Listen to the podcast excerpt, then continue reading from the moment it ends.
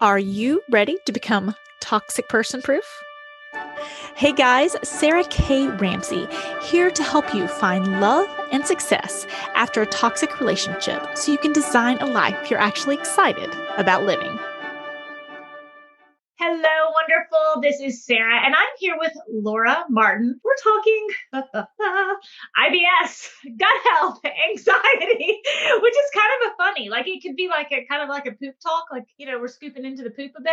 Um, but IBS is actually really serious, right? And it's definitely something I struggled with in the height of my anxiety and not dealing with the things in my life and trying to think like, oh, well, there's not really a problem. Everything's fine. Everything's wonderful. And my body was telling me otherwise. So, hello, Laura. How are you?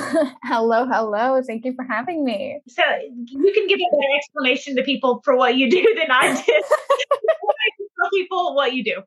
Yeah. So I run a luxury gut healing brand that mm-hmm. focuses on the gut brain connection because after years of struggling with IBS, it was like, what the heck is going on with my body? Like, why can't I poop? I'm eating normally. Also, like, I'm not going to eat low FODMAP for the rest of my life. So there's got to be another way. And I found my way through the gut brain connection and metabolic restoration. I was like, oh, you can heal from this. This is cool.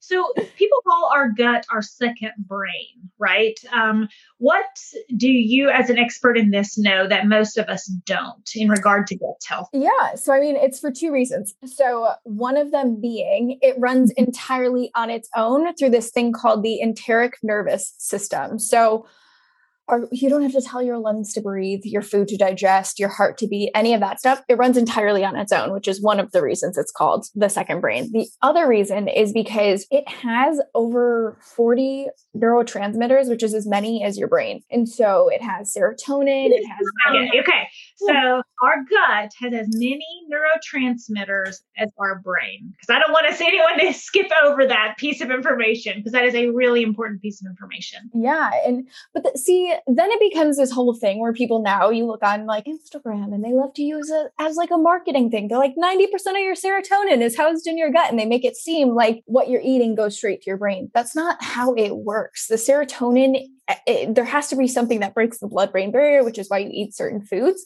But the serotonin in your gut controls like the stress levels in your gut. So, like, is it like crunching and like making things move through it, you know, or not? And so it's this confusion where people are like, no, what you eat impacts your mental health because of your blood sugar levels. That's how that works. And then that stimulates the vagus nervous system, and that's how the communication starts. It's not like, oh, you eat tryptophan and it sets off the serotonin. Like, I wish it was like that, but that's yeah. not how it is. It, it goes a lot more deeper than that. And because gut health is so new that nowadays everyone's trying to jump on the train and try and make it super sexy, that there's just too much information out there and too much misinformation, good intention, but not the right information when it comes to that. Um, Um, but the serotonin and the norepinephrine and the GABA and the things that keep us calm, they are housed in our gut and they help to balance our blood sugar levels, but they're not necessarily in connection with our brain. It's like this whole kind of like loop to loop that you have to kind of get through.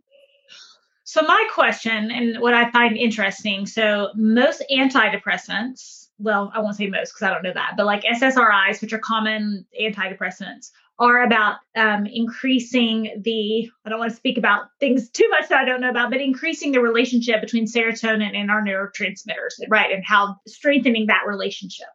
So, do you think that most people need to actually work on their gut health to increase that relationship rather than turn to an antidepressant? Or are those two different conversations? No, this it's the same conversation. But actually, with serotonin, um, SSRIs, it's a selective serotonin reuptake inhibitor. So it's actually blocking the serotonin from being uh, taken in, and so this actually causes a lot more stress. So you see a lot of people in my world getting SSRIs for their IBS and things of that nature, and it's like that doesn't necessarily help because serotonin in and of itself is a stress hormone. So it's actually uh-huh. stressing out the body more, and it's not taking in these the, what your body needs to be making in and of itself. So when you're taking it for your mental health, we don't shame the game. Right? Like people, we got to take medications and we got to take medications and we really got to stop demonizing and making people feel bad for st- holding on to their like safety blanket. That's cool. The problem is when we use that first, right? So what we have to be looking at is nowadays, most things like anxiety and depression are set off because of what we're eating, our environment, trauma, life. Like look at the situations we were in the last year. Like no duh, we're anxious and depressed. Like oh, who, who knows what's happening, you know? So we have to look well, at that stuff. For women, 41%. Oh, anxiety went up to 200% mm. in the last year. 200 I had anxiety last year and I am not, you know, I, I've done depression with the best of them, right? Like I can do, like I'm a, like I was a piano major. It's like that, you know, I can write these like dark things and like connect with the sadness and all this kind of, so I can do depression, but I had not experienced anxiety. I'm obviously an extrovert. So a lot of my coping strategies were social, right? Healthy social could like have great friends, great relationships, great connections. And so I think I had been, I had that at bay. And then when that set in, it was, I mean, all my healthy coping strategies were gone. A Zoom call was not the same thing. my friends. Exactly. And then I was like, you know, and I, I can't see, and I had a pretty good life, a very good life going into the um, pandemic. You know, I had already had a lot of things sorted out by then. So, um, yeah, 200%. I'm not surprised at all. Yeah, exactly. And the thing is, like, we need to one speak about. That's why I keep saying whenever I do interviews, I'm like, it's just a silent pandemic that's coming. And now also we're seeing at the same time all these health issues arise because we're slowing down. We're letting this messenger come up and we're like, oh, that symptom of like being bloated all the time, that's actually really annoying. Like now that I'm not like drowning it out or running to my next meeting and fasting and forgetting, and I'm actually eating and seeing how my body reacts to that food, it's like, oh no, like I have more problems than I thought I did because now I don't have something to escape from it. And it's like, it's not a bad thing though. Like we got to stop shaming these things because at the end of the day, food sensitivities, bloating, any of that kind of stuff, symptom, anxiety, depression, symptom. They're not the root cause and we got to stop treating them like such and demonizing them because at the end of the day, they're just messengers. And we can actually answer them and be like, oh, like, what do you need? What can I give you mm-hmm. today? Do you need more protein? Do you need more like vitamin A, vitamin K, like different types of like m- macronutrient or micronutrients? Then you're able to actually break free from these whole like, I'm broken, I'm a burden, I don't know what's going on in my life. It's like, no, you're not. Like it's it's just something your body's trying to tell you. Well, our relationship with light is different than it has been in years past, right? Because um, Um, so that does things to our brain. And then our food is less nutrient rich. And we have more processed food available to us that's easy to get to. So that I mean, even those three things, not to mention, you know, technology, blue gamma, the stress of you know modern day stress compared to um, past stressors, right? Uh, I, I, read a great thing on bullying uh, for teens, and it said when um, 30 years ago, when people were bullied, they went to school and then they went home, and so there was some like safety when they went home and shut the door.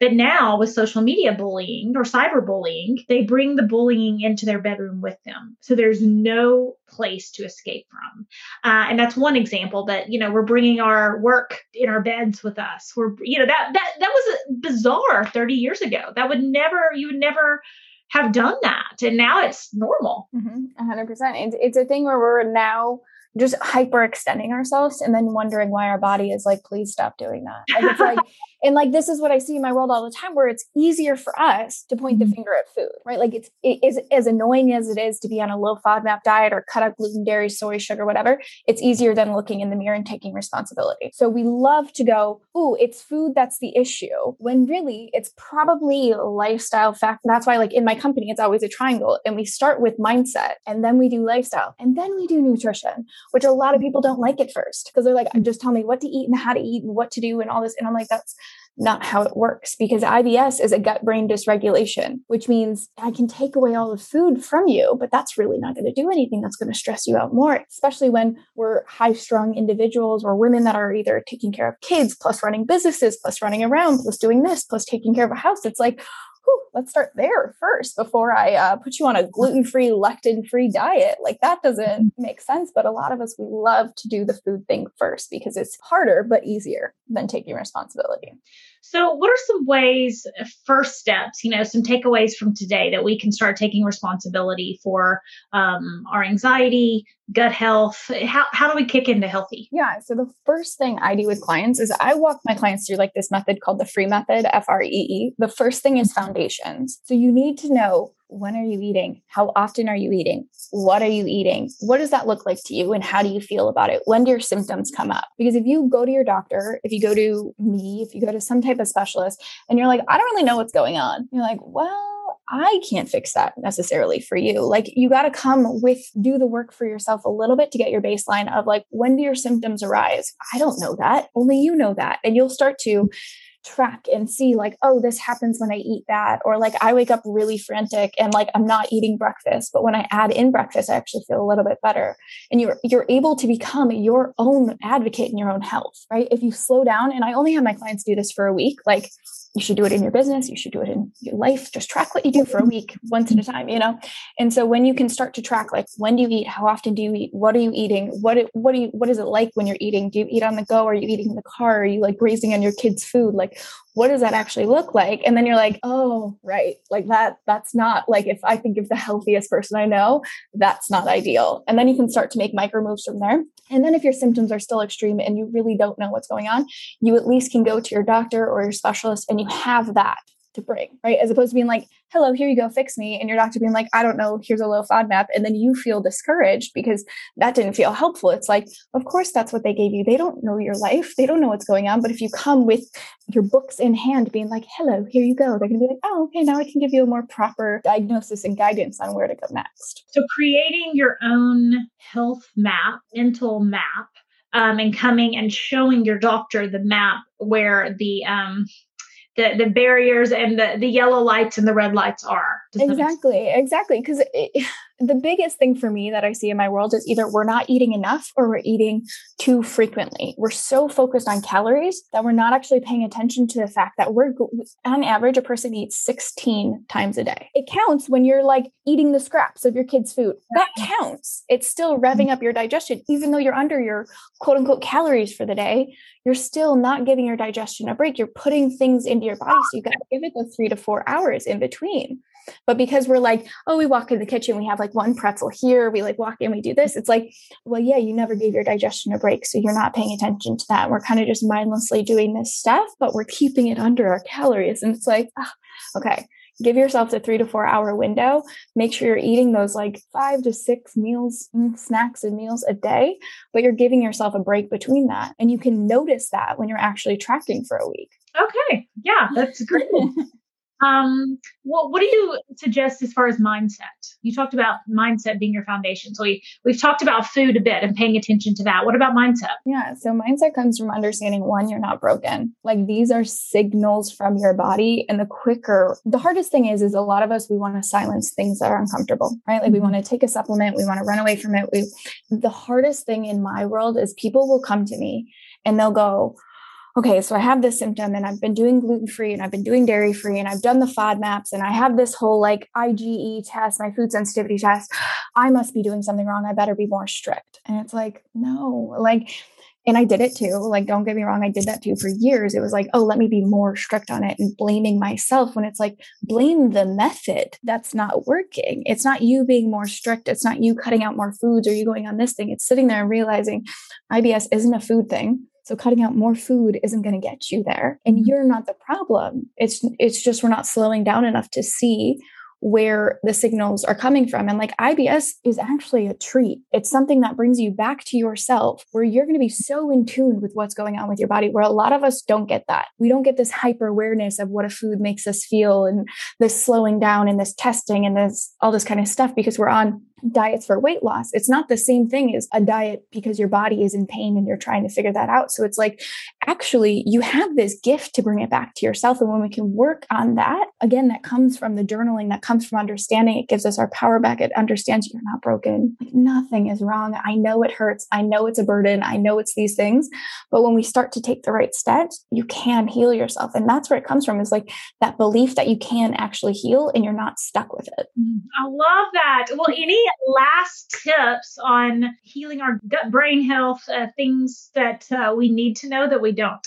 Yeah, I mean, things that I covered, right, is just like sticking to a nutrition routine. Like we love routines. Like we love a morning routine and a night routine and all this kind of stuff. And we forget about our nutrition mm-hmm. routine. Like find something that works and stop skipping breakfast. Like, please stop doing this fasting thing. I don't understand why it's a thing anymore. Like the studies that it's done on are like rats, men, and postmenopausal women. And it's like, if you're none of those, don't do that, please. Like we need to eat. And especially if you're already anxious and struggling with like gut issues or hormonal issues, you don't need to be putting more stress on your body. Like that stuff works for a healthy, very healthy individual in their prime, like all that kind of stuff. But if you're already struggling, your body's already asking for help. So we got to like slow it down and be like, okay, I'm here to help you. Let me, let me feed you and trust that you can heal when I give you the right foods. Thank you, Laura. Why don't you tell people where they can find more out about you? Yeah, come hang out on Instagram. Um, my name is Laura Martin underscore H2H, or you can just go to healingtohappy.com slash Instagram. It'll take you there. And that's, you'll probably get a nice little message from me being like, hi, and like a little voice note. And then everything in there, whatever masterclass is going on or course or whatever, will just be linked up mm-hmm. in the bio there. So you'll get to know what's up to date awesome. Well, check her out at Healing to Happy. And thank you for helping us on our journey to becoming toxic person proof. Hello, wonderful. This is Sarah, and I hope you enjoyed today's podcast. I know that there was something that you can take away to help you get past the past, get real about the present, or get serious about your future. And if I did my job, then hopefully it will help you with all three. If you are not in my Facebook group, Finding Love and Success After a Toxic Relationship, then consider this your personal invitation from me. I'm there live, there's tons of support, and most importantly, tons more information to help you on your journey to become toxic person proof.